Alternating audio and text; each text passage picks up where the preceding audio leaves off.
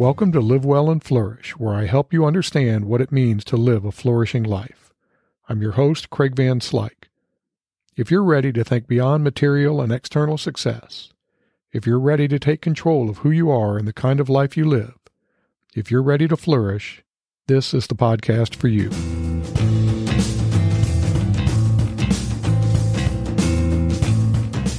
Happy New Year. Hopefully twenty twenty-two will see a return to some sense of normal, although that's what many of us said about twenty twenty-one, so I guess time will tell. While world events are largely beyond our control, we can control whether twenty twenty-two moves us towards or away from living an excellent life and from flourishing. Living according to virtue is an important part of living a flourishing life. But doing this falls solidly into the easier said than done category. So that brings up a question: how can we actually live according to virtue? This is a really complex question, but let's see if we can simplify it at least a little bit. To live according to virtue, first you have to decide what virtues you want to embody. Then you have to live according to them. Simple, right? Yeah, that's pretty simple, but I guess it's not particularly useful. So let me see if I can improve on this a little. So deciding what virtues you want to live is, in many respects, a lifelong task. So let's put aside that for a moment and turn to the second part, living according to the virtues. Benjamin Franklin, yes, that Ben Franklin, came up with an ingenious and effective way to become virtuous, or to live according to virtue. I came upon Franklin's method of self-improvement when I co-taught a class on self-leadership. Franklin developed a systematic way of building a habit of living according to a set of virtues. He called his system a bold and arduous project of arriving at moral perfection. Moral perfection, that is pretty bold, but Ben was just that kind of guy. Through some pretty intensive study, he came up with a list of thirteen virtues that he wanted to follow. Those virtues are temperance, silence, order, resolution, frugality, industry, sincerity, justice, moderation, cleanliness, tranquility, chastity, and humility. Don't worry if you didn't catch all of these. They and their definitions are in the show notes. Franklin called these the moral virtues. His goal was to gain what he called habitude of these virtues. In other words, he wanted to make practicing them a habit. He decided to make just one of these virtues the object of conscious attention each week. In other words, he would make an effort to live up to one of these virtues every week. The next week, he would focus on a different virtue, and so on until he focused on each virtue. Then he repeated the cycle. So in a year's time, he had given strict attention to each of these virtues four times. So it's four times thirteen equals fifty-two, as in fifty-two weeks of the year. Clever of old Ben. But Ben, being Ben, made this process even more systematic. He created a booklet with a page for each virtue. On each page, he created a grid with the virtues listed in the rows and the days of the week in the columns. He would make a mark each time he violated a virtue. His goal was to make sure that he did not violate his virtue of the week, but he would still mark each time he violated any of the virtues. If you're interested to see what his page looked like, or one of his pages looked like, uh, look in the show notes. I've got an image of one of the pages from his autobiography. One reason this method is so effective is that it blends two important practices, self-awareness and reflection. There's a great quote from Franklin's autobiography. "I entered upon the execution of this plan for self-examination and continued it with intermissions for some time. I was surprised to find myself so much fuller of faults than I had imagined. My guess is that once we start tracking them, we would be similarly surprised, at least most of us would be. But Ben does cut himself some slack with the rest of the second sentence in the quote. But I had the satisfaction of seeing them diminish." So we took note of the progress he made. All right, so let's let's break this down a little bit. There are a couple of really important points here. So first, to improve, you need to be self-aware. You need to be mindful of your thoughts and your behaviors. Second, and this is critical, you also need to accept the fact that you're not perfect. I don't know if you realize this or not, but that's just the way humans are, imperfect. So don't focus on where you were, focus on where you are and where you're going. Celebrate your improvements and your progress. Put differently, it's not where you start that matters, it's where you finish. It is within your power to be the kind of person you want to be, to exhibit the virtues you want to exhibit. To quote the Stoic philosopher Epictetus, "The good of man, and likewise his ill, lies in how he exercises his choice." Sorry for the gendered language there, but he has a point. Who we are lies in our choices. Every day, we're faced with myriad choices that can move us towards or away from being who we want to be. Remember, you have agency. You get to make choices. So exercise your agency to be an excellent person. I also like how Franklin built reflection into his system. Every day he'd think back on his slips, the times he did not live according to virtue, and, I imagine, ponder what led to the slips. He also thought about how he could act differently in the future.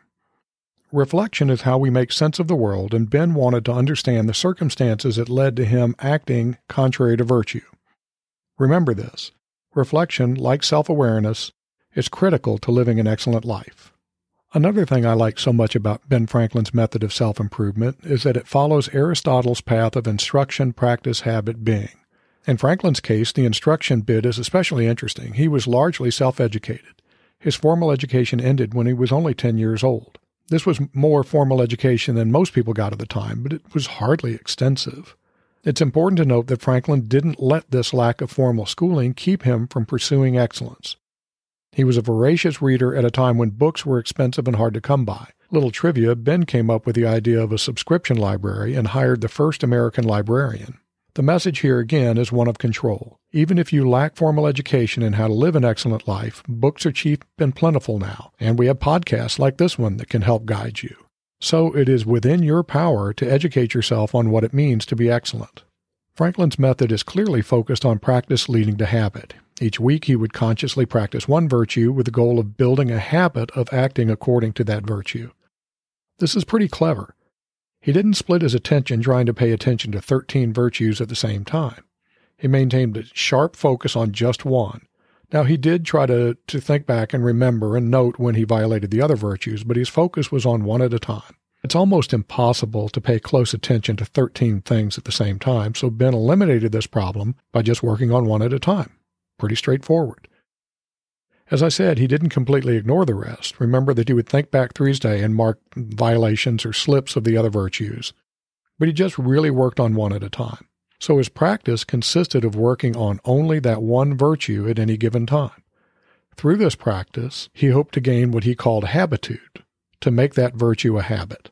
If you do that long enough, it actually becomes part of who you are. That's the being part of Aristotle's method. All right, let's move from the seventeen hundreds to the modern era for just a bit. This idea of habit is really important. Social scientists of various sorts are paying a lot of attention to the role of automatic cognitive processing and habit in decision-making. I don't want to get into a lot of the details here, but the basic idea is that many of our decisions are made without deliberative thought. They're made more or less automatically or out of habit. So building a habit of acting according to virtue means that you don't have to make the decision to act correctly as a matter of conscious evaluation. You just do it. When you think about the dozens of behavioral choices we make each day, building a habit of virtue makes acting according to virtue just that much easier. I want to take a step back and emphasize something that's important but maybe not obvious with Franklin's method. He was taking control, control of how he acted, and control of who he was. He did this, at least in part, by controlling how he reacted to events around him. Some things are beyond our control, but how we react is always under our control, whether you realize it or not.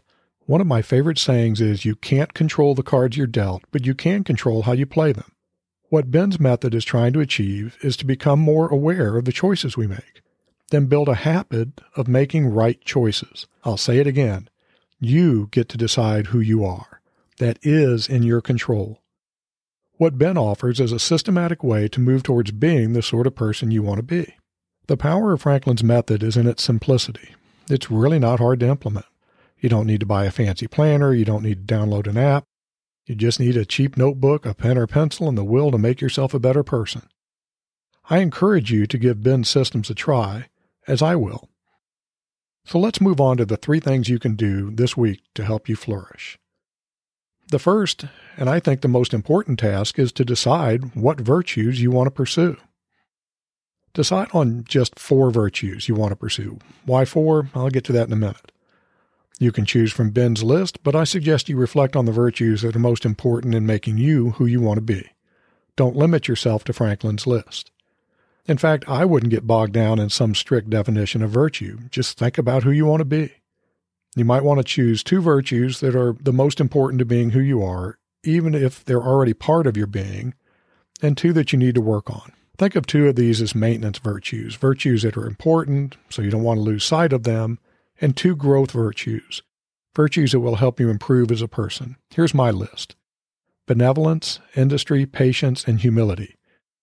I got to admit that humility bit is not going to be easy. So look at the show notes for a full list of thirteen virtues that I'm going to try to pursue in twenty twenty-two. Next, prepare your chart. The show notes has links to a full sheet chart, eight and a half by eleven, and a handy three by five card version. Uh, but you don't really need to get fancy here. You, you can just handwrite a chart. That'll work just fine. On the rows, put your, put your virtues, and on the columns, put the days of the week. Simple. You can make your chart in any form that's convenient for you. I find the three by five card version handy because it's really easy to carry in a shirt pocket or in a jacket pocket or whatever, in a purse, whatever you happen to have. All right, third, try Ben's method for one week. See how it goes. Even if you decide it's not for you, you'll still benefit just from reflecting on the virtues and from the attention you pay to being who you want to be. If you think the method is helpful, follow it for a full month. Then add four virtues, that's eight total, for the next month and keep going. Then twelve virtues for the next month, or you can add that thirteenth one if you like, and you can just keep going for the entire year. I'll include templates for thirteen virtues in the show notes. Believe it or not, you can fit thirteen on a three by five card. If you do this, even for a month, I assure you, you'll be closer to being the person you want to be. Remember, you are in control of you. Even if you don't want to put Ben Franklin's method into practice, I urge you to still apply the underlying concepts, thinking about the virtues you want as part of your being, consciously acting in a way that aligns with those virtues, being aware of when you act contrary to those virtues, and reflecting on your behaviors. Really, you don't need to have a tracking chart to move towards being who you want to be, but you do need to take control and be intentional about how you act.